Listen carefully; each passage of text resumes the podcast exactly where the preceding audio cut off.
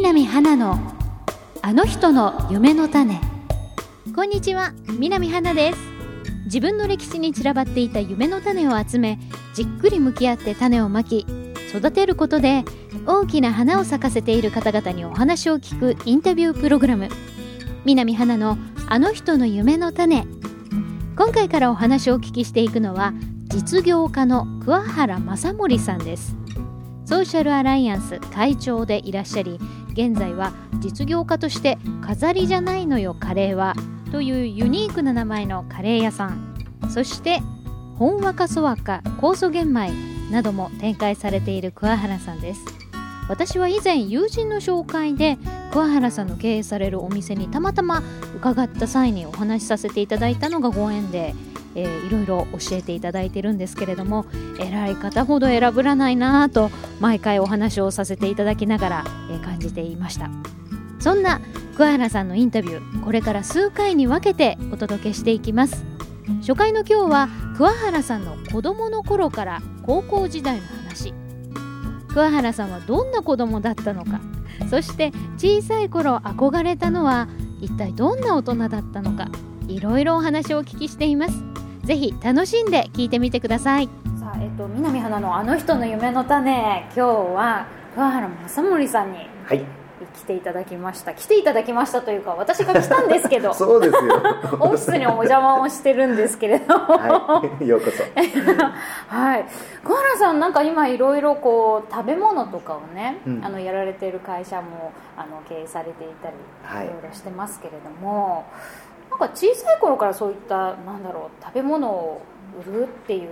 人になろうみたいなのではなかったとは思うんですよ。そうですね、全然違いますね。小さい頃何になりたかったんですか？一番ちっちゃくて物心ついて記憶がある時には、お父さんと働きたいな、お父さんと一緒に自分のね、今はお父さんって言いませんよ、父とかね、もう他界してますけども、ちっちゃい時の言葉で言うと、大きくなったらお父さんと一緒に働きたいなって、って思ってたんですよ。お父様何をされてた方なんですか？土建業、本当土方の親方みたいなね、いつも長靴履いて、そんなスタイリッシュでもないし、なんかそう今的に言うかっこいいわけでもないけど、なんかね、ちっちゃい時の僕からするとかっこいい、こう仕事が見えるっていうところだったんですね。仕事はね、現場に行ったわけじゃないから見えないんだけども、その若い衆っていう人たちがいっぱいいてね、その若い衆っていう人たちから、親父とか親さんとかね、そのシーンをいつも見てて、でうちのおふくろを、おかみさんとかね、姉さんとかっていう、その若い衆っていう人たちに言われてる自分の父と母、お父さんお母さんを見てて、かっこいいなって、それ今 お話をお聞きしてるだけで、確かにかっこいいわって思います。かっこよかったんですよ。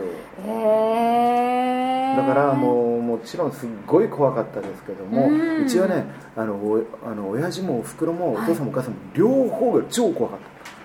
た、スパルタですか？スパルタっていうか、全然もう勉強しなさいとか一切ないんだけれども、返事が悪いとか、そのお礼を言わないとか、お客さんに挨拶しないとかって言った時の怖さは半端じゃない、しつけですね。しつけ、ナイスフォロー、正しいしつけが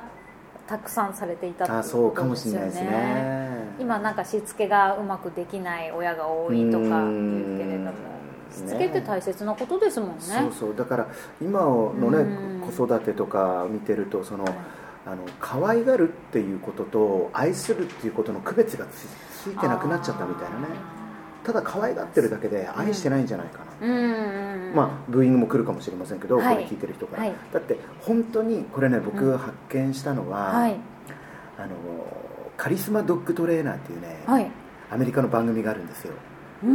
てる？知らないです。めちゃくちゃ面白くて、何ですかそれ、どんなしょうもない犬でも、もうどんなダメ犬でもしょうもない犬でも、そのカリスマドッグトレーナーの手にかかると、めちゃくちゃいい子ちゃんになって、いい子ちゃんになるってことはずっと飼い主に愛されるでしょ、はい、ああそっかそっかそっか。ところが ね、飼い主はちっちゃい時のワンちゃんってどんなんにしてもちっちゃいから可愛いわけ、うんうん、だからしつけ調教しないでただただ可愛がっちゃうわけ、はいはいはい、そうすると大きくなったら吠えるし、うん、言うこと聞かないと、うんうん、可愛がってた分しつけがないから、うん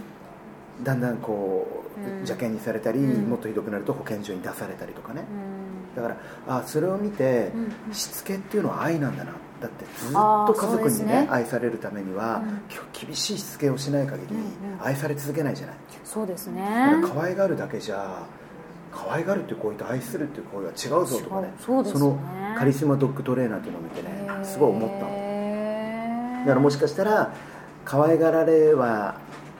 多少しかされなかったけど、はい、強烈に愛してもらって、うん、強烈なしつけをいただけたのかななんてね、うん、ちょうどそのドラマっていうかなんていうのかな、そのドキュメンタリーみたいな、うん、へーすっごい面白い。これで iPad で見れるんだけど。あ、そうなんですか、うん、じゃあ後で収録終わってからどういうのか教えてください。もうね、もう本当不思議。人間でいう心理、うんうん、なんていうの、犬でいうなんていうんだろうね、ワンリみたいな権利みたいなね犬利って感じ。それがねもうお見事、うん、すごい勉強になる。あでも分かります、うん、なんとなくこれちょっと前にあった番組でね、うん、僕らのなんだっけ時代っていう番組、うん、日曜日の朝やってる番組なんですけど、3人の人が対談をするんです30分、うん、でたまたま私が見た時に阿川佐和子さんと、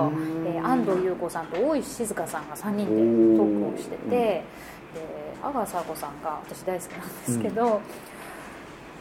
うん、昔は子供はみんな親のことが嫌いだったわよ、で親は嫌われるもんだと思ってたわよ、うん、でもなんかずっとその嫌われたまま終わるのではなくて、うん、きちんと正しいその今おっしゃったしつけですよね、うんうん、そういうのをされているから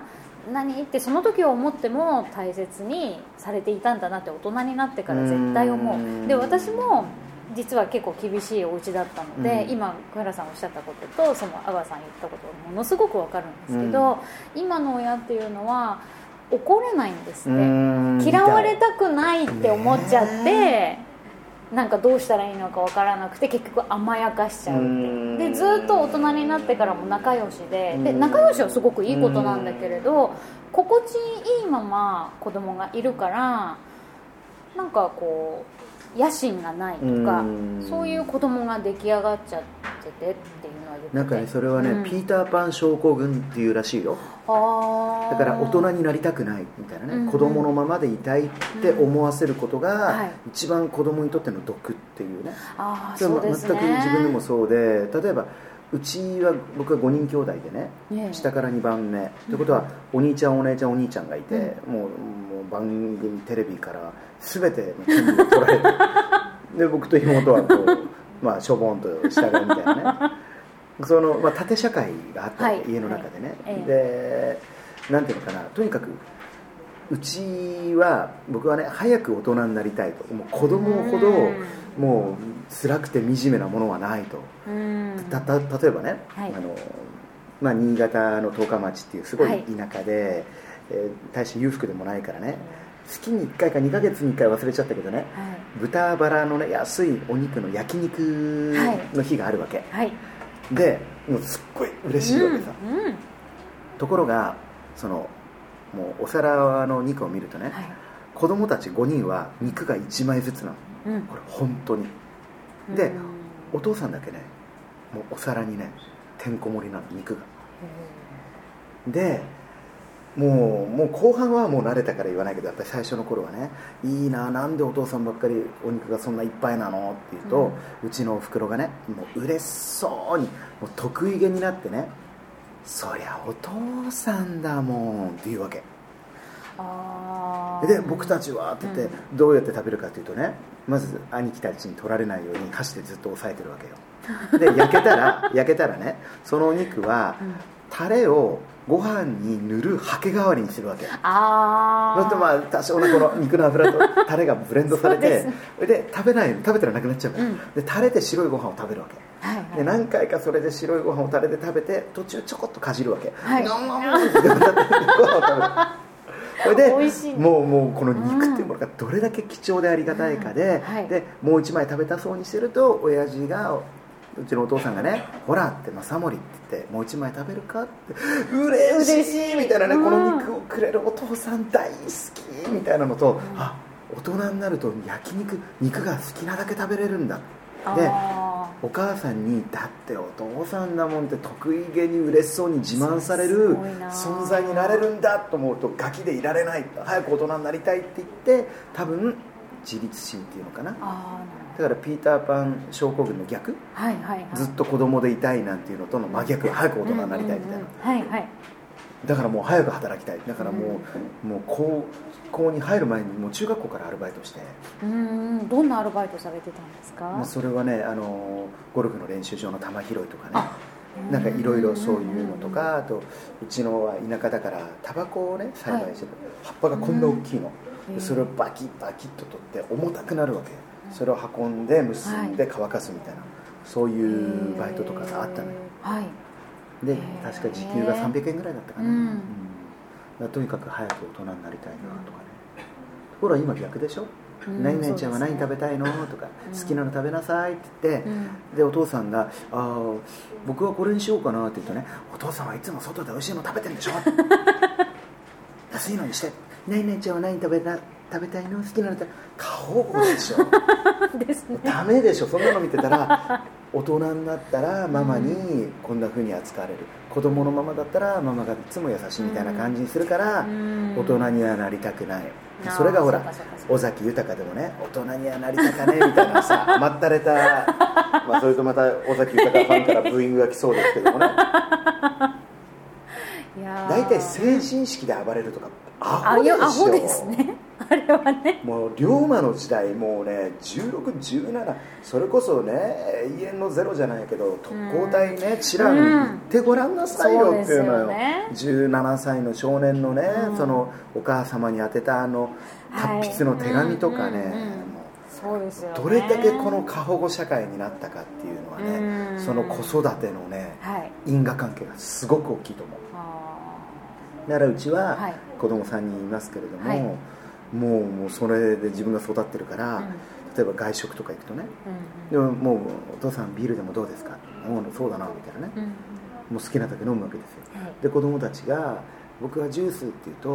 うちの嫁はね水があるでしょ、うん、甘いのが飲みたいじゃあ砂糖入れてかき回せなさいジュースがいいって働いてからねっていうようなまあ、でもなんか自分の子供たちの自慢するとねなんかかっこ悪いからそんなこと言うつもりはありませんけどずっとそういう風にして、はい、だからもう早く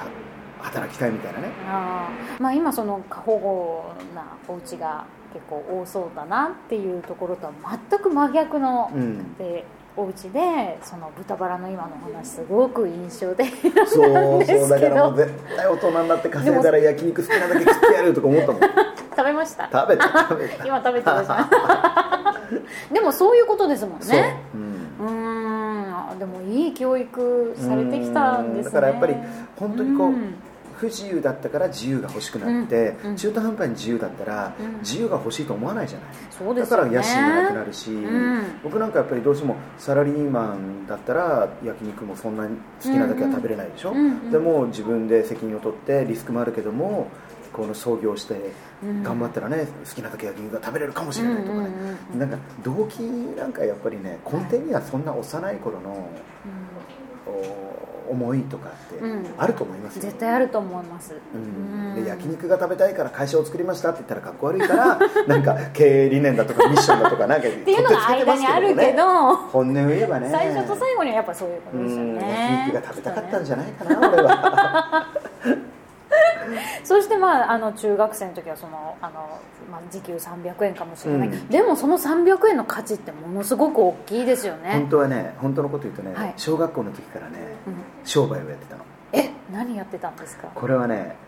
ワンちゃんを拾ったのねはいはいはい、トムっていうのを見つけたんだけど友達と拾って、はい、バレたらやっぱり絶対ダメって言われるから、うんうん、秘密の基地にね買ってたあ、うん、でも、はいパンとか餌代がないでしょ、はい、それすごい困ってみんなお小遣いもらってたわけでもないから、うん、当時ねコーラの瓶をね1本お店に持っていくと10円だった、10円、はい、で牛乳瓶がねいくら同じく10円ぐらいだったかな、うん、で瓶回収っつって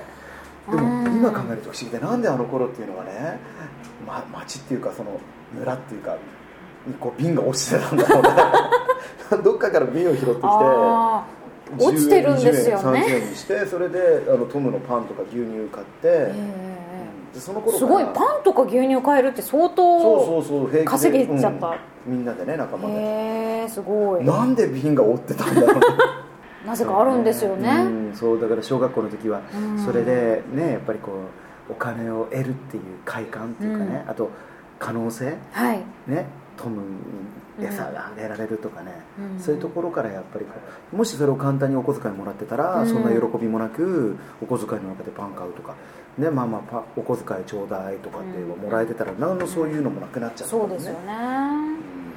トムのためにって思って一生懸命集めなきゃいけないって思うことが一つと、うん、あとはやっぱりね自分自身で稼ぐっていうことも体感されて小学生の頃からあったから、うん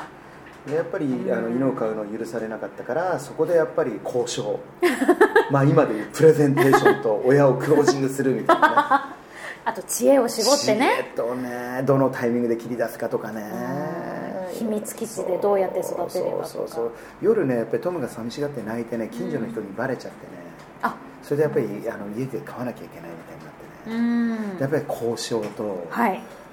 トムを飼うことによる我が家に対するその、うん、メリットとかでも必死ですよねもう生きるか死ぬかと思ってやってるから当時はあとやっぱりそこで責任が発生する、うん、散歩をするとか、うん、約束、うん、でやっぱり散歩が冬の日とか嫌だったりねでも自分が散歩するって約束したよなとかね、うん、で今度は自分が散歩行きたいといけない時には妹に散歩のプレゼントクロージングをするとかね妹と交渉するとかね今のベースがそこからそうかもしれないねトムに作ってもらったかもしれないだからやっぱり交渉力っていうのがすごい大事だなみたいなちっちゃい時からところがやっぱり過保護にすると交渉なんかいらなくて何でもそうですよねじゃあママが言っといてあげるとかね、うんうんうん、もうパパ言ってあげなよとかってなっちゃうんじゃない、うんうんうんうん、ダメでしょこれそうですねトム どんな犬だったんですか茶色いね雑種あそうなんですか、うん、そうかじゃあそのトムとの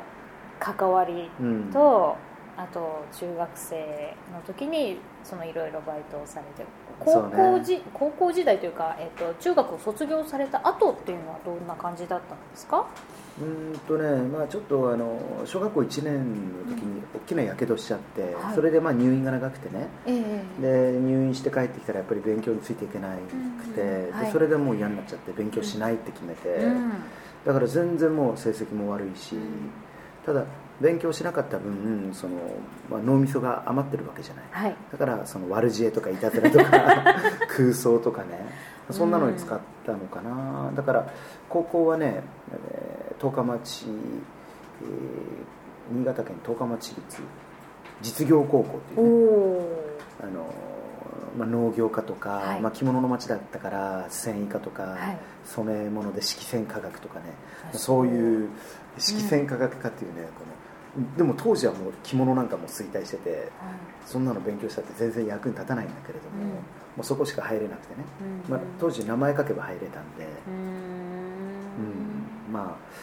本当にだから勉強しない分遊びましたね、どんな風に遊ばれたんですか？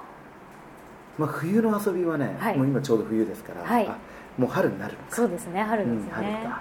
あでも冬の遊びはね、うん、もうなんていうのお昼休みになると屋上まで上がるわけ、はい、で屋上に上がって肝試しで、うん、校庭にね雪の上にこう大の字でダイビングするうわー怖いよ本当に雪が3メートルぐらい降るからねあそうあ それでもね何が怖いかっていうと木があるでしょ、はい、木が雪で倒れないように囲いっていうのをするわけ丸太 はいはい、でそれが雪で埋もれるわけ、うんうん、落ちたところに丸太があったら危ない死んじゃうじゃない、うん、だからそれの怖さな夏のうちに確認しとくんだよもちろんこの窓の何番目の窓の上から飛べば大丈夫とかそれ遊ぶことも見越してってことですかそれでも、うんやっぱり怖いわけ、見えないから。でね、絶対に飛ばなきゃいけないの、男ってね、うん、はい。でそこで味を占めたのがね、はい、どっちに飛ぶんだったら先に飛んだ方が箔がつくっていうそれをね学習しました。ああ、そっかそっかそっか。どっち飛ばなかったらね絶対に笑われて、もう一生の恥みたいな、うん、そういう雰囲気になるわけ。でどっちみち飛ぶんだったら、うん、もう囲いの場所だけチェックしといて死なないと分かってたら先に飛ぶとおーって、マサモリすげえみたいな、ね、なるわけですよそういうね、この人の心理みたいなものもね多分その頃覚えた、勉強したんだと思うんですよねでも生きた勉強ですねねえ、そんな先生も止めなかったしね。分かってたんでしょうね、先生もね。ねえ、先生もやっぱりワイルドでしたよ。だって先生どころか、なんか昔のほらアタックナンバーワンとかさ、エースを狙いとか見ると、この腕にチェーンを巻いてそこでさバレーボールのレシーブさせるシーンとかさそうなんですか、知らない？知らない。今あんなのやったら教育問題、そうですね、怒られる。教育委員会でもうニュースでしょ。でも昔はそんなもんだよ、ほら、ね、膝に水がたまろうがうさぎ跳びさせられたりとかね練習中は水を飲むのとか死にそうになったりとかねでもそこで水道水のありがたみを分かったじゃない。そうですね、今は普通にもうなんかアクエリアスみたいなのをさ、マネージャーがはいみたいな感じでしょそんなんない時代ですよ水がありがたかったそうですね、でまあいろいろこう生きた勉強、それからプラクティカルな学びっていうのをたくさんされて、結果的にそうだったかもしれない、当時はそんなことは考えてなかったと思いますけどね。今から思えばやっぱり学ばれてたことがたくさんあるってことなんですけども、そしてまあ高校、その後はそれで、まあ、高校時代は、まあすごい遊んで、まあ、バンドやったりとか、もともとちっちゃい時から剣道やってて。あ、そうなんですか、剣道がすごい好きだった、で、中学校に剣道部がなくて残念ながら、で高校やったら剣道部入って、ただね、あまりの練習の辛さに尻尾巻いて逃げたやめた。意外でしょ、全然根性なくて根性ないの、だってさ、信じられるお面とかかぶってさ、かゆくても指が届かない。そうなんですよ、あれ死ぬ、本当に防具重いし、重いし臭いし、私いとこが剣道をやってる家で、その大変さはよくあのね、かゆさに対するあのね、この小指が届かない気が狂いそうそれで嫌になっちゃったそれで嫌だったのかなそしてそう、それからね、軽音楽部っていうので、まあ、ちょっと中学校ぐらいからギターも弾いてたんで、でバンド作ったりとかね、そんな風にして、急になんかこう剣道からこうチャラいチャラい南花のあの人の夢の種。